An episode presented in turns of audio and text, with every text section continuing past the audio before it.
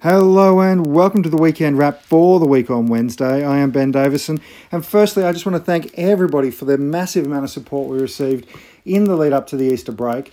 The week on Wednesday was the number one politics podcast in Australia. We got onto ranking charts in many places around the world that we certainly didn't expect. Big shout out to our fans in Austria on that front.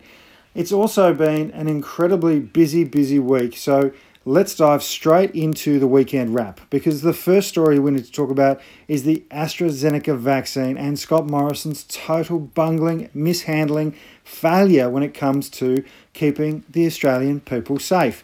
Now, he promised so many times, so many announcements about so much vaccine. Him and Greg Hunt stood up there and promised tens of millions of doses of vaccine. What's being rolled out places Australia at the very bottom of the list. We are talking about being in amongst the company of countries where the central government barely exists at all. Now, anyone who loves this country has to be outraged at the failure of the Scott Morrison government to actually deliver COVID vaccines to all Australians. It's not even just all Australians, folks. It's the most vulnerable, the most at need, the most at risk who are still missing out. I've seen posts from people who have been taking their elderly parents to the doctor to try and get a vaccine, only to, under the new advice, be told no, they shouldn't have it.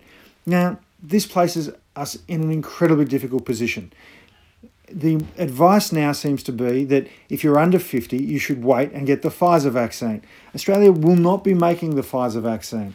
It's unclear to me whether it's because we can't or simply because we haven't been able to secure the commercial contracts that would allow us to do so. That information is difficult to find. Please do keep abreast of what's going on on the ABC because they do seem to have some really good information there. The Guardian is also following this story very, very closely, as is the New Daily. They're three news outlets that I would look at regularly on this issue because, frankly, the issue comes down to this there is a small increased risk of blood, blood clotting from the AstraZeneca vaccine. From what I've seen, from the numbers that have been reported, that risk is about on par with the increased risk of blood clots from the oral contraceptive pill. That's right, the pill that many, many Australian women take every single day. Now, of course, as far as I'm aware, there's never been a government advisory on the contraception pill, nor has there been a sudden and desperate need to replace that with a less risk of blood clot uh, alternative. However, here we are when it comes to the COVID vaccine. The AstraZeneca vaccine uh, is now being advised against for a whole range of people. In the UK, it's people under 30 are being told uh, not to have that and to have the Pfizer vaccine instead. It's really unclear when every Australian will be vaccinated. You might remember the promise was that by October, every Australian would be vaccinated. That seems to have completely gone out the window with these so called secured new Pfizer vaccines not arriving in Australia until the fourth quarter. For anyone not following along at home or who doesn't pay close attention to the financial papers, the fourth quarter basically means Christmas. So you can forget about getting a vaccine this winter. As we've talked about on both the week on Wednesday and the weekend wrap a number of times, winter is where we are at our most risk. We, we are really going into a very dangerous period of time. We saw in Europe during the summer, they thought they were on top of it. Things sort of went back to normal. Same here in Australia. We've started to get some sense of normality.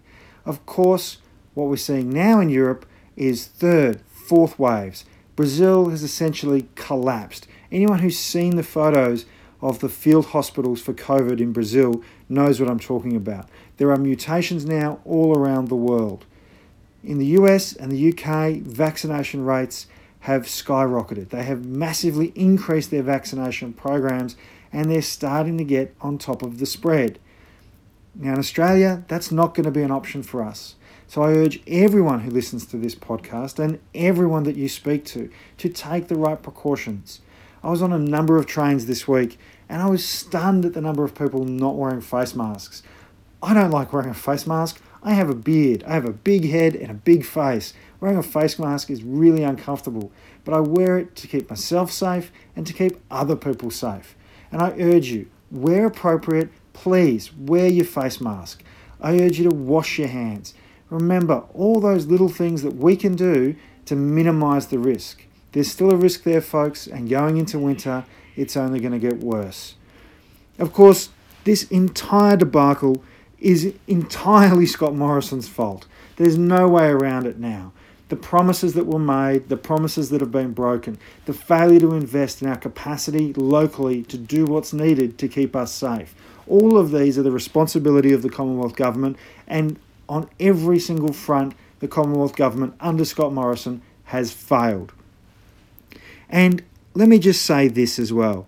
At the same time as this is happening, the economic repercussions are potentially huge. JobKeeper has finished, JobSeeker has been cut. We're seeing tourism operators continue to struggle. We're seeing large numbers of people still reliant on support from the government, support that is decreasing and being cut every single day. So while we've got 2 million Australians unemployed and underemployed, without a vaccine, things are not able to go back to the level of normal that would allow our economy to grow and our people to go back to work properly, securely, without the fear of COVID. On the other front that Scott Morrison seems to be failing quite badly, the respect for women. So the Respect at Work report, which is now some 450 plus days since the government received this report, had 55 recommendations in it. Morrison made a big song and dance this week that his government was going to accept all of the recommendations. It has since come to light that that's not true the Morrison government will not be implementing all of the recommendations. Some of them it's noted, which simply means they're not going to do them. Uh, and some of the ones they're not doing are really quite core, such as changing the Fair Work Act so that the workplace rights of people, particularly women, uh, to a workplace free from sexual harassment are ingrained in legislation. They've also refused to commit to new occupational health and safety regulations there's going to be a meeting of state and Commonwealth leaders in this space uh, later on in uh, the month of April. And the federal government, the Morrison government, is still refusing to endorse the regulatory changes needed to implement this report. Folks, once again, Morrison is trying to get away with making announcements and failing to deliver. It's an outrage. It is beyond, beyond arrogant to think that once again, he might get away with promising and then failing to deliver. Interestingly, this week we also see the Senate Select uh, Committee on Job Security meeting. This is such an important issue, such an important topic. You'll see a whole range of organisations, of unions, of individuals who've contributed to this. We have to have greater job security in Australia. Greater job security creates greater demand, drives our economy, it gives people the security they need to make the decisions that result in buying homes, that result in starting small businesses, that result in employing more people, and result in people being able to simply make family decisions as well. You're more likely, if you're in secure work, to take the plunge and get married, to have kids. We know this. The, the evidence is there, overwhelmingly there. So hopefully the Senate Select Committee will come up with some recommendations that will help improve job security in Australia. Now, finally, I just want to touch on the fact that yes, Prince Philip, the Prince Consort to Queen Elizabeth II, has died. Uh, he died at the age of 99, two months short of his 100th birthday. I don't really have much to say about Prince Philip.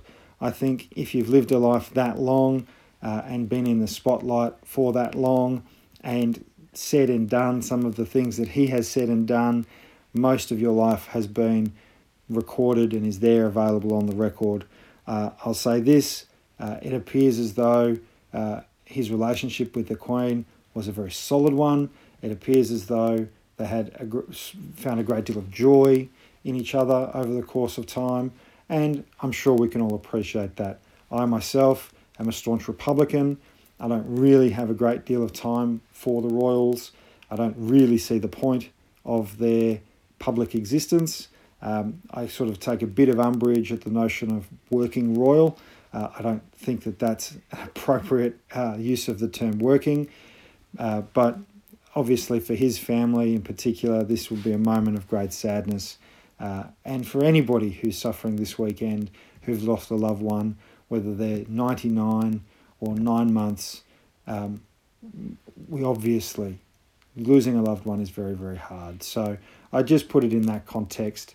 Um, this has been the weekend wrap. Uh, remember to be kind to yourself and to each other. Bye.